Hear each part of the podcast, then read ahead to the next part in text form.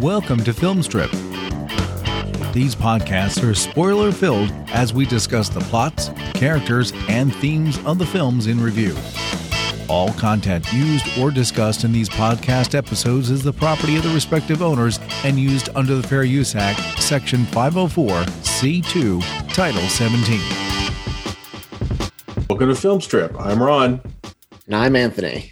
and this is our review of Saw, starring Leigh Whannell, Cary Elwes, Danny Glover, Ken Leung, Michael Emerson, Sean, Shawnee Smith, and Tobin Bell. Directed by none other than James Wan, released in 2004 on a $1.2 million budget, it grossed $103.9 million at the box office and kicked off a 10 movie franchise, including the spin off Spiral that's due to come out soon and the recently announced Saw 10 or possibly Saw X.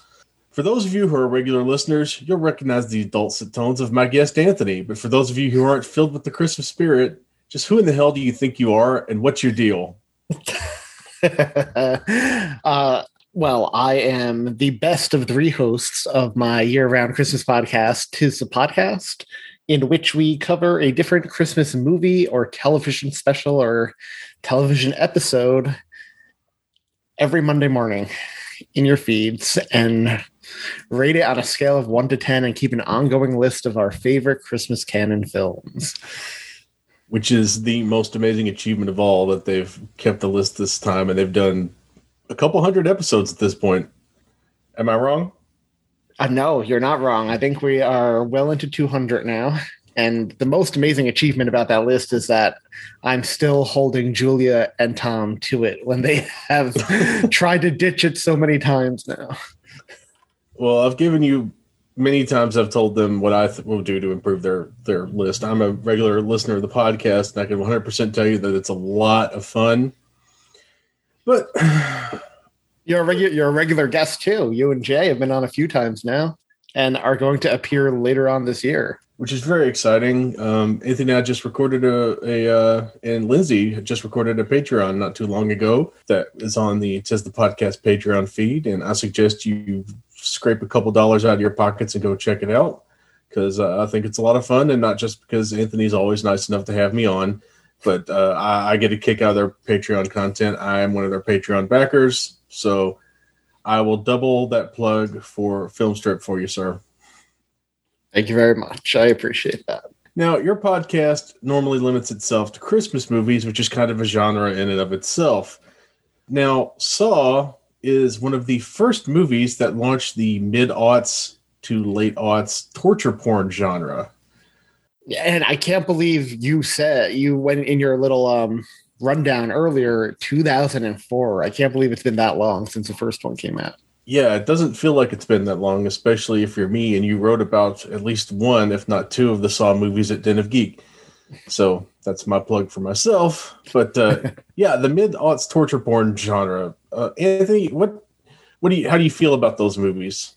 There I have different levels of tolerance for each one. For each one. I, I'm not the biggest fan of torture porn. Give me a good old fashioned slasher film or a good old fashioned uh, boogeyman film, and I much prefer that to the torture porn. But sorry, hold on. Give me one second so I can. Oh wait, never mind. He went to a better tour. sorry about that. but uh, I can, I can, I can handle it. They're just not my favorite genre. Whether or not I liked Saw, we'll get into in a bit. Now it's funny because while it kind of kicked off that torture porn, Saw in and of itself isn't actually a. It has a couple moments of torture, but it's not exactly the torture porn that that we'll get more familiar with and that we'll talk about more in depth later on, because it is more like a detective movie or a, a mystery than it is, uh, you know, the kind of thing you would expect from the Splat Pack. And I forgot about that because it had been so long since I've seen this film. And from uh I just remembered what it became later on in the franchise, which is straight up gore porn, torture porn. Like I forgot how much this was more akin to something like Seven, which is a film I love. and, and I think it kind of helps Seven's case that Kevin Spacey is creepy in it because it's not colored by um, what we've all learned about him in the intervening years. for our for your listeners, what's this film actually about? Why don't you give us a summary? Usually in these stories, when you wake up in a bathtub, you're missing a kidney, as photographer Adam Stanheight says shortly after waking up in the most disgusting bathroom in cinema history, not counting the toilet and Trainspotting. On the other side of the room is Dr. Lawrence Gordon, who is extremely handsome and cool under pressure because he's Cary Elwes. Between them is a corpse holding a revolver and a cassette recorder. Both, both men have a tape in their pockets. After some fumbling around, Adam secures the recorder and plays his tape, which exhorts him to escape. Lawrence's tape is more chilling. If Adam isn't dead by the time the clock hits six, his wife and daughter will be killed. They're the latest victims of a notorious killer called the Jigsaw Killer, who traps his victims in malicious yet life affirming games. Five months before, Gordon himself was the prime suspect in the Jigsaw murders, and he's even interrogated by detectives Tapp and Sing about it, but he's got an alibi that clears him. Still, he sticks around to watch Amanda give her testimony as the only survivor of Jigsaw's games because somehow that's not an egregious violation of privacy and police procedures. Tapp becomes obsessed, studying Amanda's tape time and time again until he cracks the clue of where Jigsaw's warehouse is, and he and Sing rush off to try and apprehend the killer. They catch him, but after rescuing a man from one of his games, the man later dies. Sing is killed by another one of Jigsaw's booby traps, and Tapp has his throat cut. Tapp becomes obsessed, being fired from the police and locking himself into what we hate movies would call an evidence dungeon, obsessing over Gordon and Jigsaw. Gordon and Adam try a couple different ruses to escape, including a fake poisoning, only to fail to lure the person watching them into the room after finding a cell phone and some other toys. Gordon and Adam talk about their abduction experience and bond briefly before the phone rings. It's Gordon's wife Allison with a man holding a gun on her. She warns him not to trust Adam. Turns out Adam has been spying on Gordon and might be working with Jigsaw question mark? Except he's not. An orderly named Zep is. The clock hits six and Hindle goes to kill Allison, but she fights him off. The struggle draws Tapp in from where he's been watching Gordon's apartment. Tapp and Zep Hindle go on a married chase, and Hindle sh- shoots Tapp, killing him. But they're close to the subway station bathroom, close enough that Gordon is startled by the shot. Alarmed, Gordon saws off his foot, then uses the corpse's revolver to shoot Adam, quote unquote, killing him. Zep goes in the room to kill Gordon for not finishing the game in time, only for Adam to leap up off the floor Voorhees style and bash Zep to death with the toilet tank lid. Gordon goes off to get help while Adam searches in vain for the key. Then, suddenly, the corpse sets up, and it's actual Jigsaw. He tells Adam that the key to his ankle cuff was in the tub, but Adam had sent it down the drain when he woke up. Adam tries to kill Jigsaw and gets shocked for his troubles. Jigsaw then shuts off the lights and leaves the bathroom and leaves Adam, presumably to die, as credits roll. Oh, he definitely dies if you've seen the sequels. He his corpse is left to rot along with the foot of Dr. Gordon. Which is a shame because you think he could have probably gotten it reattached or something since he's a surgeon and probably knows other surgeons. So that was a really good plot summary, by the way. Thank you. I, I, I tried my best to make them memorable. Memorable, I think, for the wrong reasons in this film is Leigh Whannell. Okay, so let's talk briefly about Leigh Whannell. Basically, him and James Wan were best friends who went to film school together. And one of the movies that inspired Saw was Wan thinking he had a brain tumor due to recurring migraines and wondering what he would do if he was given a year to live. So, as you were going to say, Lee, Leigh Whannell, Leigh Whannell is one of the worst things about this movie, and he always has been to me. But upon rewatching it, I was struck by one big question before we even start to talk about the movie. Which one of them had the worst American accent, Leigh Whannell? I'm going Leigh Whannell. And I used to go Leigh Whannell too, but upon listening to it this time, I just kept waiting for Princess Bride to lapse back into his normal accent. He's fallen a long way since The Princess Bride. This was not his best performance either. We all know his best performance was in the 1996 thriller The Crush, starring young Alicia Silverstone before we all knew she was kind of loopy.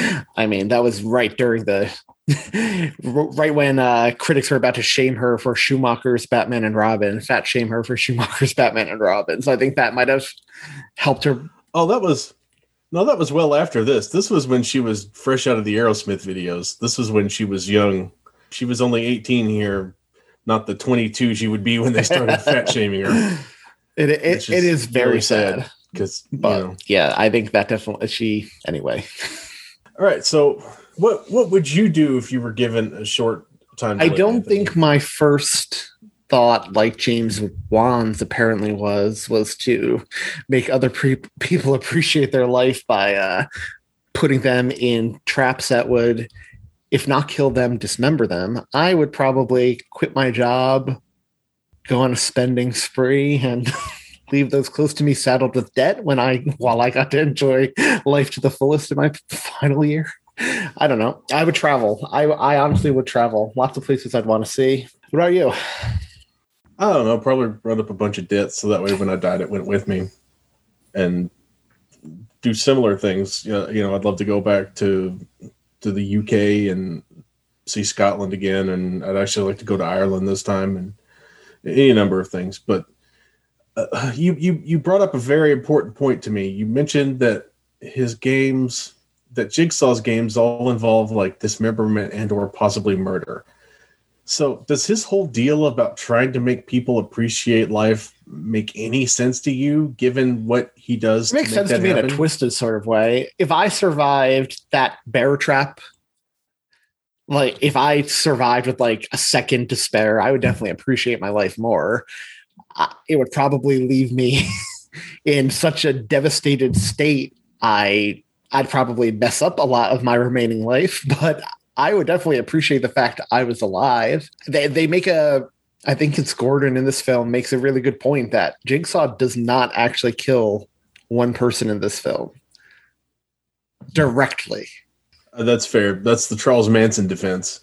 He's not killing people, but he's putting them into positions where other people basically are. Because I mean, he gets Zep Hindle pulled into his scheme, and it and it makes me wonder. I'm kind of jumping ahead of my notes here, but uh, that we know why Amanda is chosen. Amanda's chosen because she's a drug addict. She doesn't appreciate her life. Gordon is chosen because he is, you know, cheating on his wife and kind of a general like checked out scumbag. What do you think Adam and Zep did to get roped into this? Is Adam's only crime that I think he was a voyeur. I think that was the whole point. That Jigsaw must not like voyeurs. And Zep, I have no clue. Zep, though, um, what's his name? Michael Emerson. It's just has a creepy air about him in general. Always has. From I mean, even on Lost, he was a big part of Lost, and I just never. He was always creepy to me. But I don't know what this guy's deal was. But I wasn't happy to see him go. I wasn't upset to see him go come the end of this film. you mentioned Michael Emerson? We've already talked about Leigh Whannell and Cary Elwes. Is Billy the Saw puppet the only character in this movie that's really likable? no, I will argue not. Although Billy the Puppet is iconic. I love that thing. Such a cool, simple design, inclu- including the voice. Like, I used to have a mini Billy doll that sat on my desk, and he was creepy. I used to have to kind of put him behind my computer monitor at night so I wouldn't wake up in the middle of the night and see him staring at me. uh, uh, I'd like to give a special shout out to my good my good longtime friend Sarah Dobbs of the Chillennial Horrors podcast, who in like 2010 or something went to a Halloween party as Billy from Saw. She had a like a tricycle and she had the black suit and the red tie and and her face all done up with the big red cheeks and the hollow around her eyes. It looked amazing. You'll have to show me a picture. Did, did, you found Billy effective, though, right? Oh yeah, Billy is my favorite character, and uh, Billy is the Chucky of the Saw universe, except he's not funny either. But you know, and he's not nearly. Uh, although in a in an iconic voice off, though, I think Tobin Bell, after these movies especially, and Bradley Dourif would be a good like. Who's got the creepier sounding voice and why? I think Tobin Bell might actually take that. All I know is if all of these movie studios can work out their rights to do more versus horror movies, I would love to see a Billy the Puppet versus Chucky the Doll. Maybe Jigsaw, maybe Jigsaw dies and possesses Billy, and uh, That's smart because uh, we'll talk about Jigsaw possibly being dying later. but but to answer your actual question, I did find one character apart from Billy likable in this, and that is your tropey older cop who's willing to break all the rules to catch his obsession. David Tapp, played by Danny Glover, and boy was I happy to see him in this film. Oh, I was thrilled to see Danny Glover. He he was only in this movie Uh, he was the third leading character in this movie, and he's only in the movie for like ten or fifteen minutes total, because they only had two days with Danny. he shot Glover all that in two days. That's actually He shot all that in two days, yeah, which is quite a bit considering he's one of the more important parts of the movie, and he's like the biggest actor in the movie. So, is Danny Glover just playing Murtaugh here after Riggs finally drives him nuts? That's exactly happens who he is playing. I pictured this as Murtaugh. He finally got away from Riggs, nearing retirement, and like all cops nearing retirement, he gets a he gets a bad rap dealing with a serial killer who's going to take him out just before just before the end, just before his light reward in life. yeah, one of. Uh, do you feel like Tapp being obsessive is necessary to the case, like necessary to the film? Because he could have just been watching Gordon because you know he's a cop and they can do that. I think so. I think it is because I don't think. I mean, the other cops cleared Gordon, right? No one really suspected him anymore. It was just Tapp. So I think Tapp's obsession really. I mean, I think Tapp's obsession got Adam involved and roped up in this because he had Adam following Gordon. I don't know if Adam would have necessarily been on Jigsaw's radar otherwise. Yeah, that's fair because I don't know how important Adam is, but I mean, Jigsaw somehow found Amanda and she was just a. Are you a fan of Shawnee Smith? I am. I've been a fan of her since uh, she did the Blob, uh, the remake of the Blob with uh, one of the Dylans, Matt or Kevin. I can't remember which. I think Matt. She was, yeah. I, I've always, I've always liked her, and she, she was in Becker. A lot of people would know her from Becker, but uh, I've got to mention she is currently filming a Christmas movie, just because that's my deal as a podcaster. She has a 2021 Christmas movie coming out called Christmas versus the Walters. So Hmm. Well, that's fun because in real life, uh, she hates horror movies, and she wasn't going to sign on to this movie until she watched the short film that uh, James Wan and Leigh Whannell did in college, and she saw that it, despite the title, it was more of a suspense movie than and, less of and then she got full-on wrapped into a million of its sequels, which became full on splatter films. Yep. Uh, she actually was four months pregnant Oh, when she was doing Saw 2. Yeah. And so they had to hide that during shooting. But yeah, uh, funny enough, the same reason that she did this movie because she watched a short film is the same reason why Cary Elwes signed on. They sent him the short film because he wasn't really looking to do a full on splatter film. But uh, when he saw what it was, he was really impressed. And the thing that got Tobin Bell to sign on is the big reveal at the end when Jigsaw sets up. That's the the main reason he signed on for it because he was like, if they do this right, it's gonna knock him dead in the aisles. They did it no one's gonna right. Expect it. And I think they did it right. I, I don't know. I, yeah, I don't know about you. The fir- the first time I saw this, I had no idea that. Nope, neither did I. And I remember I saw this in theaters, and it was a it was one of those reaction moments with the crowd, and I thought it was handled really well, especially with that "Hello Zep" theme that became synonymous with this franchise. The that music, it it was done extraordinarily well. I do wonder how much of a paycheck uh, Tobin Bell got to lie there the whole movie and get maybe one scene in the hospital. Besides that, I mean, I'm sure he's made his money on on the seven or eight or ten other movies that are coming. But yeah, you mentioned the score, and I really kind of like the score of this film, and it's uh, from this guy Charlie Clouser, who used to be with Nine Inch Nails in the '90s and 2000s. He worked with uh, Rob Zombie, who, as a director, is often lumped into the Splat Pack with James Wan and Neil Marshall, Rob Zombie, of course, Darren Lynn Bousman, Alexander Aja, those kind of guys who were Eli Eli Roth, especially. They're all kind of considered part of the Splat Pack because they were the sort of torture porn guys. Except Neil Marshall didn't do torture porn; he did a werewolf movie where werewolves got. And I don't know if I, I mean. Rob Zombie does torture porn, but I would put him in a league of his own because I think with him, it's less torture porn and more he just goes to, he doesn't, he doesn't know how to rein himself in and just goes to extremes in all senses of the word in his film. Yeah, well, I mean, so this guy knows that kind of scene and he knows those kind of people. And uh Clouser's actually the guy who did the theme song for American Horror. Oh, you know Story. what? I can kind of tell now that you mention it. Like it has some similarities to this soundtrack. But I, I want to go back to something you mentioned. You've mentioned a few times now the short film that inspired this movie. Do, have you watched that? No, I haven't. It's uh, I believe it's an extra on the one of the Blu-rays, but I haven't actually checked it out. The DVD It I've is is the it, bare bones. it is an extra, and it's actually pretty good. Considering they were film students, I guess at the time, it's pretty good. Well, um, one thing about this movie I think that works pretty well is that the general style of it, because they they shot this movie for like 1.2 million dollars. They only had one or two takes of things at most, according to Lee One uh, Lee One and James Wan. So when they went back to do the editing, they didn't have like the amount of coverage that they needed. So that's why you get the general style of this movie, where there's all those cuts to security camera footage of of people you can't really make out, and there's all these still images that get projected on the screen in newspaper articles that they were trying to paper over the cracks of what they couldn't afford to shoot, which is one of the reasons why this movie is basically two dude, three dudes in the room, and one of them doesn't talk because they could afford to shoot that for their one million dollars. How do you feel about the style of this movie, and how do you feel that like this movie is aged? Okay, so style wise, I actually really like the style. I think that shoddy slapdash style actually works in its favor, makes the whole thing a little bit unnerving. Uh, the, I I love movies that put a lot of effort into like prop work. So, like in terms of newspaper articles and stuff, they really sold the idea that this guy was terrorizing LA or wherever these guys are located.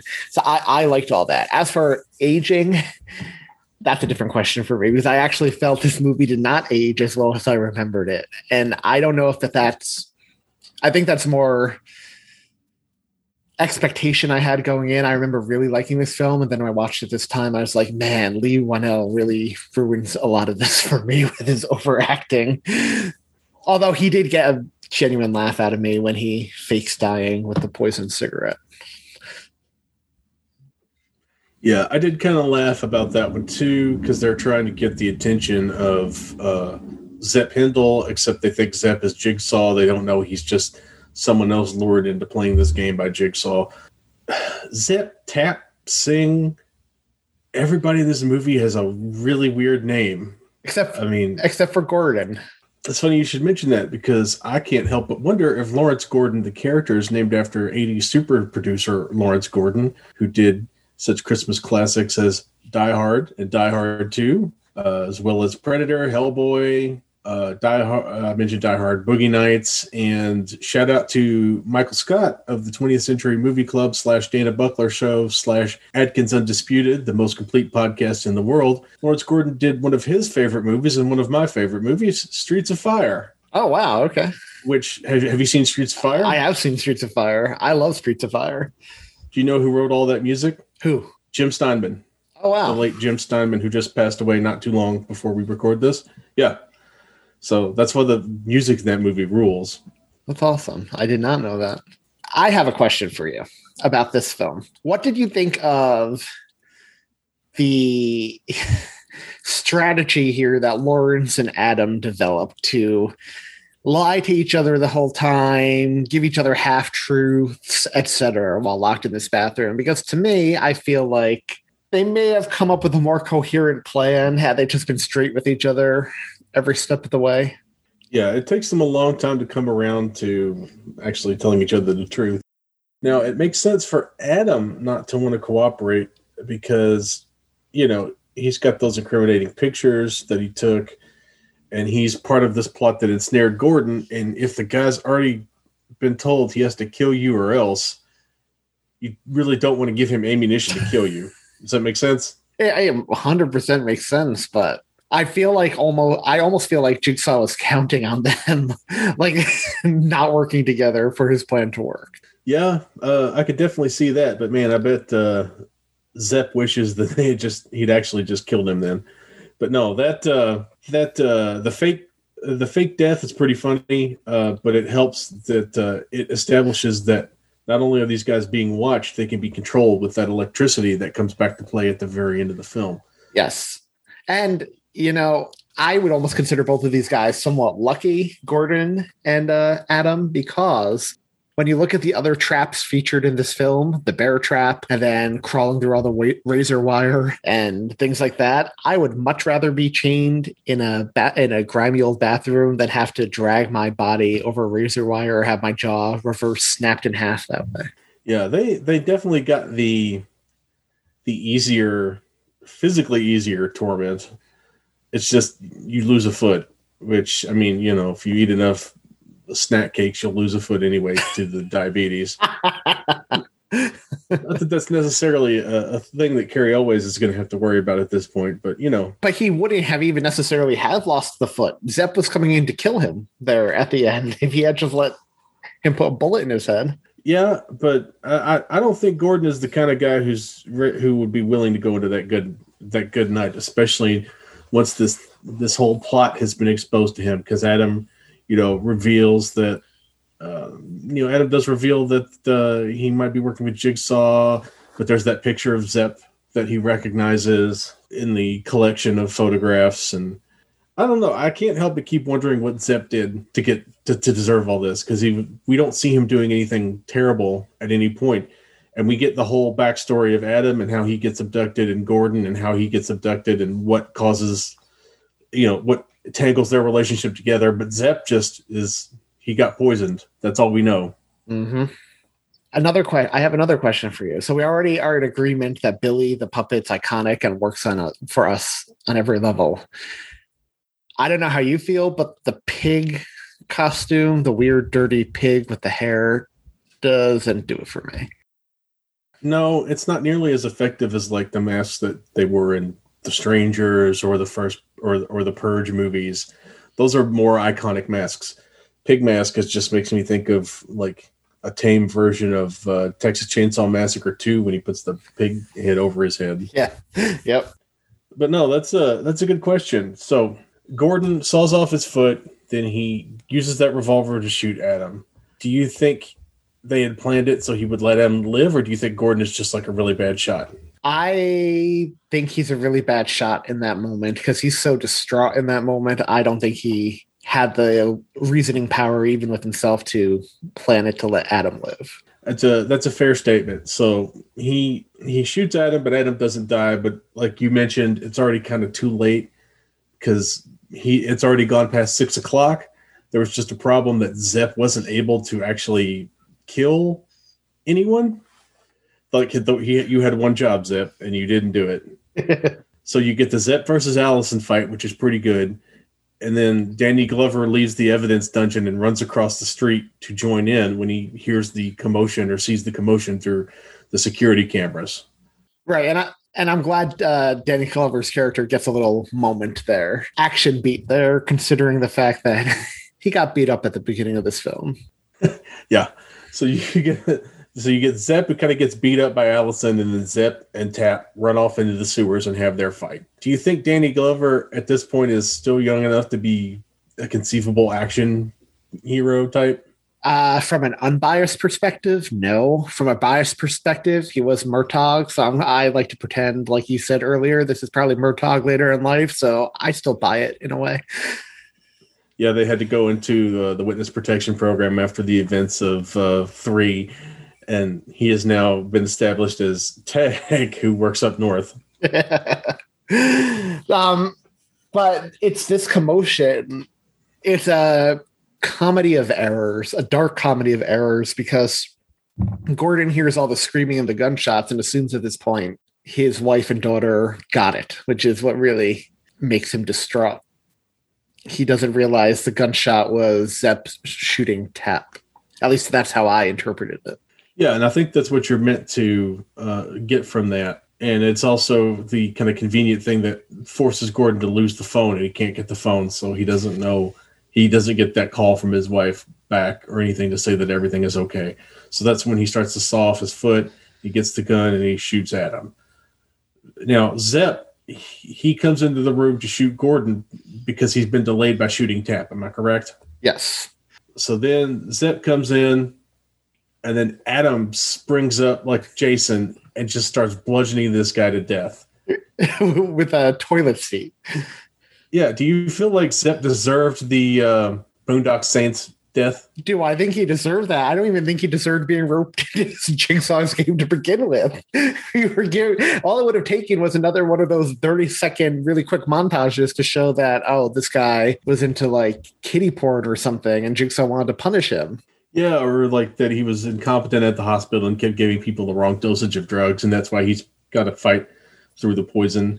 And I, I'll say about Jigsaw as well. This is something that sets him off, sets him apart from a lot of horror movies. Like he actually has a yeah. You look at Ghostface, you look at Jason, you look at Freddy, you look at Chucky. They're not going after bad people. They're just out for blood. Like this guy, at least, is going after who, in his mind, he sees as bad people. Not that. Mhm. Not that if you have an affair, you deserve to die necessarily. Well, well, at all, but I'm sure your spouse would think you would do. But, but you know what I mean. Like he's actually at least he has a code he's working by. I think that's the best way to put it. And I I like that about the character. And that's one of the saving graces for me in the sequels. No matter how convoluted they ended up making his backstory, like he always stuck by his code, and I found that interesting about him. Yeah, that's that's interesting because uh, he does he does seem to have a code, except for when he just sets up that random booby trap to kill that kills Singh, Oh yeah, which is one of the bigger torture porny moments or splattery moments of the film because he gets basically five shotguns to the face. Th- that scene annoyed me, by the way, and I'll tell you why. Because and it was they have seen at this point what the Jigsaw killer can do. Both cops, they've seen the aftermath of God knows how many crime scenes at this point, and they have him dead to rights for about two minutes. With him just on his knees, holding his hands behind his back, just shoot the guy. He's not going to tell you how to undo the trap. Shoot him and then work, worry about the trap. At least take him out and go out a hero if you're going to die. Yeah, that's that's a really good point. But uh, you know, maybe they can't shoot him because they don't know if he's maybe because they maybe they can't shoot him because they they're not sure if he's black or not. Anthony, maybe they were just you know, waiting for him to be Danny Glover shade before they pulled the trigger. Fair point. They must have had a. Uh, Well, it's the thing everybody points to in the news, right? You know, all the the white mass murderers get um, you know safely taken into custody by the police and get driven through McDonald's and stuff, and and other people not so lucky. yeah, that, that that's fair. Actually, yeah, fair. I take back my criticism. That was actually very believable. They were going to take him alive, white old man. No, what isn't believable, as we've already mentioned, Adam Voorhees is up and beats Zep to death.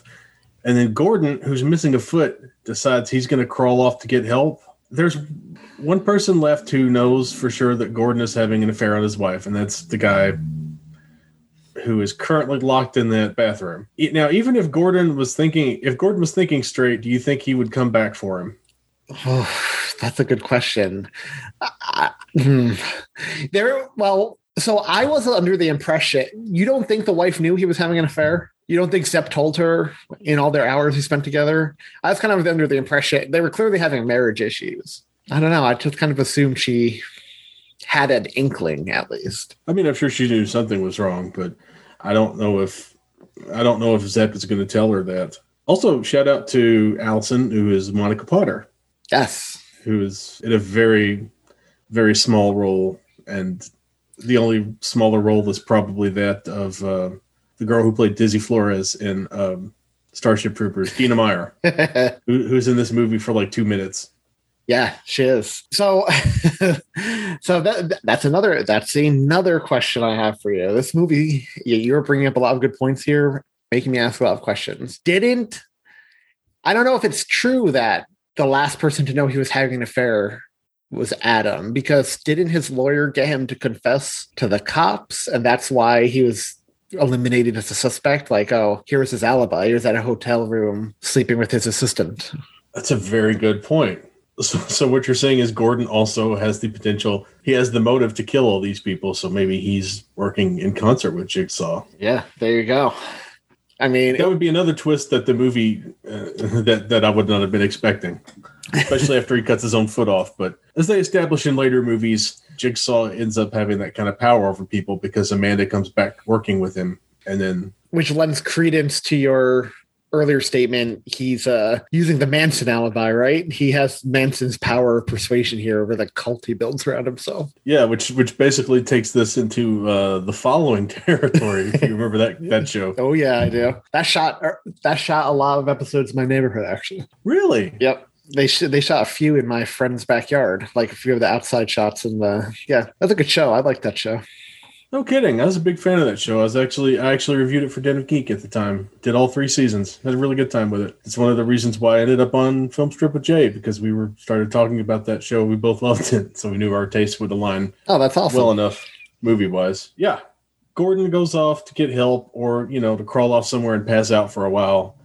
And then Adam is searching all over the place for the key and getting frustrated. Then you see the corpse sits up, he grabs that gross uh, appliance, pulls it off of his head, and it's the guy who was in the hospital bed, uh, John Kramer, aka Jigsaw. And I, I love when he first starts to get up. It's not he is not in focus in the frame. You're focused on Adam in the forefront, and you just see this blurry. He's blurry in the background, standing to his feet, and it was an audible WTF moment. You can curse on this podcast, right? Yeah. It was an audible what the fuck moment in the theaters when he got up, when he started rising in the background.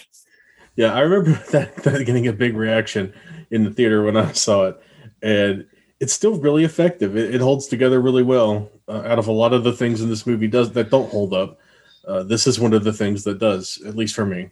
Yeah, absolutely. Uh, But it does.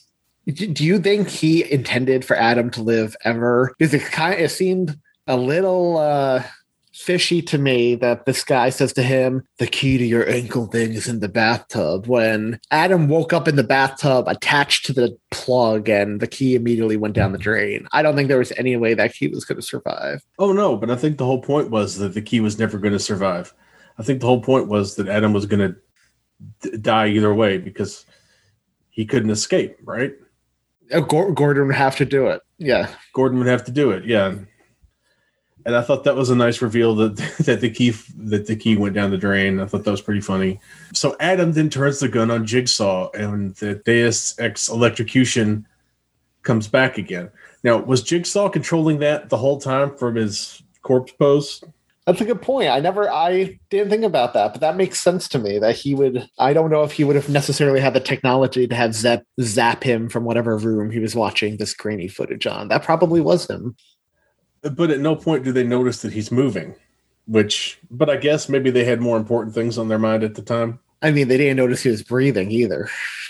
That's true. But Adam gets one last shock, and then Jigsaw leaves the room, shuts off the light, and leaves Adam to die. And we get a really cool montage of uh, stills as part of the credits. And that, that's uh, one of my favorite things about this movie is that it's got it does have a pretty good style. I think. You're forgetting when he's the iconic line as he's leaving Adam to die. He says, "Game over," and slams the door shut. I didn't know that was an iconic line. I thought the it was all just the, the doll rolling up and saying, "Let's play a game." I associate both lines of these movies because I think both are said in like every one. But I like the style of this movie too. I really liked this whole bathroom set. Watching it on my TV at home, I felt it felt claustrophobic, and the whole time I was thinking to myself, "Man, it would be awful being chained in such a dirty, grimy bathroom that looked like it smelled." And they just got dirtier and dirtier as the movie went on. Like it did a good job making that alone look like psychological torture. Yeah, it definitely was grimy, and I can't help but think of the uh, bathroom from the subway station in The Warriors, and how this looks like a disused New York City subway bathroom. I, I was about to say I'm used to bathrooms like this. I live I I'm live, I live close enough to the city. I've been in a few. but they don't have them in the, the subway stations anymore. They, I think they got rid of all of them except for like a Grand Central. that that is correct, except for like private ones or the workers. Like, but Yeah, but not. Uh, but can the workers chain a couple of people pretending to be Americans up? TBD. not to not to you know uh, much like we hate movies this is also a pro mafia podcast so you know I, didn't see nothing i didn't say nothing this is all satire and uh, 100% for comedy purposes Did they ever explain in this movie why he's? I mean, it was the fact that he's cutting off jigsaw pieces from the dead people. I guess I know it gave him his name, but what's the point of that? Like, I didn't see them anywhere in his lair as like trophies or. yeah that's kind of a, a thread that goes nowhere Uh, so i'm not sure what the, the whole point of that was I really thought his lair was cool, but that thing, I don't know how nobody found it sooner. it's like in this ab- abandoned area of town. Uh, like that was an above, that wasn't underground. That was like an abandoned warehouse or something. Yeah, that was just another abandoned warehouse in the abandoned warehouse district. Yeah, like so that place would have been discovered by a bunch of teenagers looking to have an illegal rave at some point in this neighborhood. Yeah, or those uh, dudes who do that urban exploration where they break into old buildings and creep around and Yeah, you have got Discovery Channel going uh, for their haunted series. yeah, Zach Bagans and the Ghost Adventures crew is just going to storm in. hey, demon, I heard you were lame. Are you mad at me now? You're going to fight me? and then Come Jigsaw, on, demon, let's fight. and then Jigsaw comes out and stabs him to death. that would actually have been really funny. That would be that's more of a scary movie than a Saw thing. Though I'm, I'm surprised if if scary movie like eight didn't do that one. But yeah, that's um that's a good question about Jigsaw, and I don't even remember if they talk about that later in the movies, except maybe he wasn't the one cutting the jigsaw pieces out; it was one of his helpers, and I've just forgotten it. I don't know because he, for as many people as he gets to fall under his culty spell, a lot of them do not have the same code he has later on in the films, which just pisses him off to no end repeatedly. you know, it, i if it keeps happening, maybe you should try a different, um, you know, resume builder service. Uh, but yeah, uh, so Jigsaw has his code, and one of the things we do here on Film Strip is we have our final thoughts, our recommendations, and our popcorn ratings. We're just going to go ahead and get into it now because I think we've about talked all of Saw out. But Anthony, because you are the guest, what are your final thoughts and what's your popcorn rating? My final thoughts kind of like The Sixth Sense and other films that are kind of have this big twist at the end. I feel like a lot of it, your enjoyment level is going to come based on how much the twist works for you. This twist really worked for me. The twist with Jigsaw at the end. And unlike The Sixth Sense, it has it still works for me in repeated viewings. Now, I haven't seen it in a while, so that's maybe that's why it works so well for me. But this film is good. It it was seemed a little dated. Leigh Whannell was a bit iffy, but I would recommend it. I would at least once, even if you're not a fan of gore porn.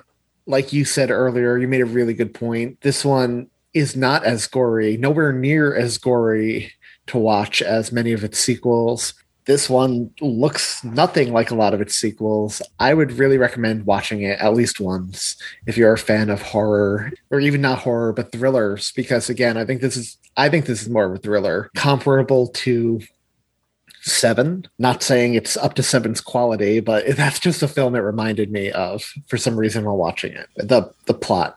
So, I'm going to give this a large popcorn. I I really enjoyed it. What about you, Ron?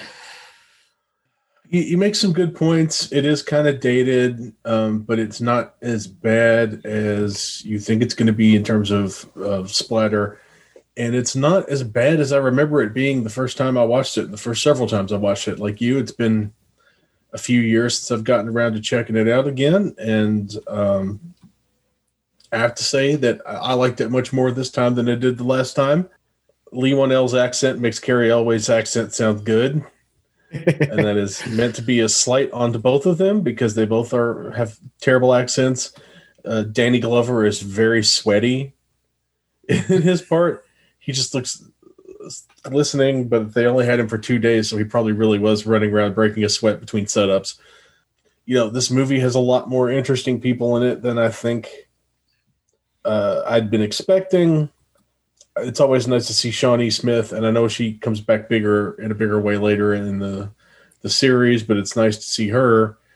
You know, so uh, it's a really enjoyable cast. It's um, not the greatest performance in the world, but uh, you know, you'll have some fun with Leigh Whannell, and you'll have some fun imitating Cary Elwes, and that's always a good time. and yeah, Jigsaw, in spite of everything, has become one of the most uh, has become a horror icon, right? Right alongside, you know, not necessarily Freddy and Jason, but he's definitely in like the third tier with like Ghostface, Pinhead, Candyman, and and those kind of guys. I'd put Ghostface ahead of him. I'd put Ghostface in the Leatherface, Ghostface, Michael Myers kind of tier, and then you've got Freddy and Jason uh, basically alone at the top. That's fair. And then you've got like your Leprechaun in there somewhere, your Chucky's in there somewhere. Two questions because you just mentioned Leprechaun. Did you see they're coming out with a Vamprechaun, Vampire Leprechaun movie? I read this today on was it IGN or IO9, one of those Gizmodo. I have not heard about that, and uh, and I hate that you mentioned it because now I'm probably going to have to watch it. um, and yeah, they put out an open invitation for Warwick Davis to return. They said he's not attached, but if he wants to come back, sure, he can come back. I mean, uh, why not? What's he got going on? And secondly, do you think um, Jigsaw? You said he has become one of these iconic villains, and I completely agree. But do you think he would have become as iconic if he didn't have Billy the Puppet?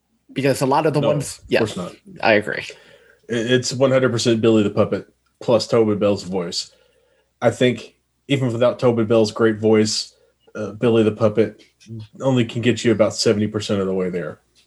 Yep. And I think the Tobin Bell delivering the uh, Hello, Amanda. Very sparse, very threat laden dialogue of Leigh Whannell and Darren Lynn Bousman and other people later on. I think that's uh, he's the thing that makes uh, he's the the presence that kind of holds this movie together, even though he's not he's retroactively important. And I think without him setting up in that final scene, you don't have this franchise. And I definitely don't think this movie works as well as if it's a traditional setup. So yeah, um, maybe I was in a better mood. Who knows? But uh, I'm going to go with a nice medium popcorn with extra butter or rather, I should say, a medium popcorn with cheese, because this is a pretty cheesy film with some pretty uh, cheesy performances and a very cheesy American accent that uh, goes back around and becomes funny again. So I will do a medium popcorn with extra cheese. And I, I just want to clarify with my large popcorn. It's a large popcorn that's maybe like the kind you get first showing in the morning, the stalish popcorn from overnight, but it's still really mm-hmm. enjoyable the the the, th- the the popcorn they tell you that that's not stale, but it actually is. Yeah, yeah, hundred percent. I would love to in the future cover the sequels with you at some point. And when they ultimately do, you know, Annabelle versus Billy versus Chucky, I am down for that film. I would love to see uh, Annabelle versus Billy versus Robert the Doll. since Robert the Doll is technically real and Annabelle is also technically real, in quotation marks. Yes. But for more about my thoughts on the Warrens, listen to uh, the uh, special Conjuring and Conjuring 2 and Conjuring Verse episode we did for the Tis the Podcast Patreon. Speaking of your Patreon, Anthony, this is the portion of the show where you get to plug whatever it is that you're interested in plugging check out Tis a Podcast, a podcast determined to keep the Christmas spirit alive 365 days per year by covering different Christmas movies, television specials, and TV episodes. You can find us by searching Tis a Podcast wherever you get your podcasts, or you can go to www.tisapodcast.com. And like Ron said, we also have a Patreon in which you can get bonus content, bonus episodes, not necessarily related to Christmas. It's a lot of fun. It's a really cool community you know, it may be Christmas focused, but lots of non Christmas talk as well. And yeah, we drop a new episode every Monday. For all 2021, we are dropping an episode every Thursday in which a different podcast host or listener of our show uh, reads a chapter of a book I wrote. And Ron has lent his voice to a chapter. Jay will be lending his voice to a chapter later on this year. So pretty cool check it out. Yeah, and getting getting to participate that Anthony was a lot of fun and and a good time for me, and I'm and I'm grateful that you gave me the invitation to try out my best New York accent for you. I I appreciate you doing it. I appreciate you doing it, and I appreciate the support and everything. Um, sharing that book and everything uh, means a lot. So thank you.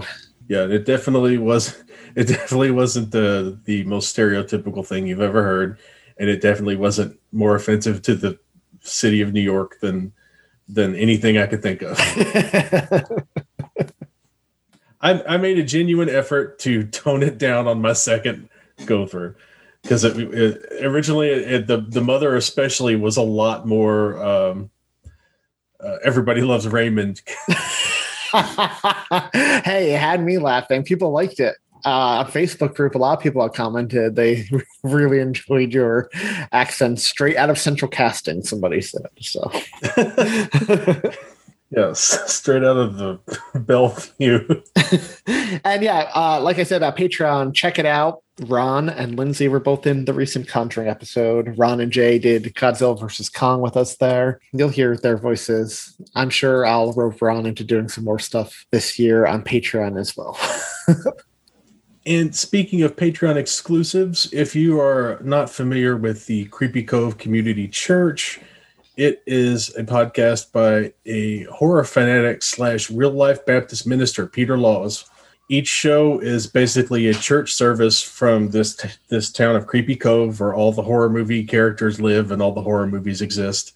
And they'll cut in he he'll cut in real clips of, for example, I was recently on a special Patreon episode that tied back to a recent thing he did involving Michael Myers, where I play a security guard and Michael Myers kills me or at least tears my arm off and leaves me bloody and, and dismembered in the, the church graveyard because he was part of his community outreach was to work for the church. And they said, "Oh yeah, we'll keep an eye on him." And then you know, clearly terrible things happen because I get mangled. That is amazing. I presumably die, but that uh, actually is was a special feature on the Creepy Cove Community Church Patreon, and I recommend just checking the podcast out I was a fan of his previous podcast, The Flicks That Church Forgot. He and I actually crossed paths briefly because he works he has a column or had a column in the Fortean Times newspaper or magazine in the UK that talks about weird stuff and horror movies and general creepery. And I was in one of their sister magazines, Micro Mart. I did a couple features for Micro Mart when Simon Brew was the editor and when that magazine was around. And they were both owned by Dennis Publishing, who also owned at the time Den of Geek. Oh wow! Where I started. Yeah, so he doesn't know that, but he and I have crossed paths before I was on his Patreon. Small world. At least in the sense that we both got paid by the same company for, for a few articles in my case, and for many good articles in his case. So you're branching out from uh, just podcasting and writing to the acting, huh? You're a security guard. You're a New York mother. Gonna rope, gonna rope you into the uh, Tis a podcast. It's a Wonderful Life radio play we're doing for Christmas in July. yeah, that's. Uh, I'll I'll give you my agent's contact information. You can get in touch with me through them. it's not CAA. It's more like the ACC. but yes, uh, yeah. Uh, so if you are so inclined, throw a few dollars the Reverend's way and check that out and and listen to the special. Uh, I got to listen to it even though I'm not a patron um, because I took part in it and he wanted me to to get a chance to listen to it. And I thought it was a lot of fun. And had I been a Patreon backer of Creepy Cove, I would have been very pleased with what I heard because it was really well done. And he wrote it himself, and he does all the music for his podcast, and he he's really quite an impressive dude. But I'm not here to promote Creepy Cove or someone else's podcast. I'm here to promote my podcast, Film Strip Podcast. You can find it anywhere pods are casted, iTunes, all of the Android things. I don't know the Microsoft Zune. We'll say that's a th- that's that'll happen. First generation iPod, whatever you can load a podcast onto, you'll find our podcast there. Uh, you can find us on social media at uh, Instagram, and Twitter slash Filmstrip Pod. For both of those, I believe the Facebook page is also Filmstrip Pod, and uh, we have a link tree. Yeah, if you search Filmstrip Podcast, uh, we will pop up, and you will get to peruse one of our 301 Dalmatians, and also our 301 episodes that have been recorded before this, where all of your horror favorites are basically already covered. All of your weird favorites are also there. I personally recommend checking out uh, the podcast that uh, I did with Jay and Nick on The Room, the great Tommy Wiseau movie. I would recommend checking out New Year's Evil, in which myself and my co-host Tom uh, talked that very fun New Year's horror movie with Ron and Jay. Or go back to uh, Rare Exports when we did Rare Exports. and uh, Anthony in a very scandalized uh, was it was it you and Julia? It was me and Julia. Yeah, a very scandalized Julia got to talk about uh, reindeer sausage. I can't believe you guys have over 300 episodes. That's crazy. Well, uh, we're switching to uh, every other week uh, from this point forward because it's a it's basically a, it's a very small operation we run here, and that there's usually one person doing all the work. And now that person is me, which means that you're competing with uh, my day job, my writing, and my toddler for my very limited time and attention. But I'm going to do my best to keep getting those episodes out there every two weeks, whether you ask for them or not, whether I have a fun guest or I don't, whether my guest is the worst or the best. well, if you ever need a guest, I am always game. You might want to uh listening back to our conjuring episode, I'm not sure Lindsay knew what to make of me, so you might want to keep us on separate episodes, but it was a fun time anyway. but yeah, we uh, we will definitely have you back on, Anthony, and we will actually probably end up doing more Saw movies. So I hope you're ready for that. I don't think I'm gonna take on all 10 of the Saw movies, but uh, we can certainly come back for Saw 2 and Saw 3 and and kind of uh, do the trilogy see how that see, do the original trilogy and do the we can do the uh, prequel sequels uh, at a later date, uh, just so uh, we don't totally get burnt out on watching people get mangled with horrible things because that's such an important part of both of our uh, home media lives. Sounds good to me, and I appreciate you letting me on this time around. So. No problem, Anthony. Uh, I'm glad I was glad to have you on, and I look forward to, to doing it again. For now, this has been the Film Strip podcast. For Anthony, I'm Ron. Good night.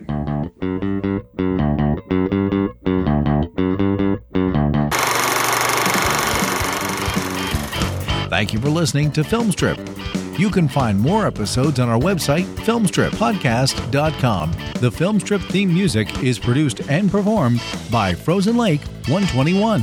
All content used or discussed in these podcast episodes is the property of the respective owners and used under the Fair Use Act, Section 504, C2, Title 17.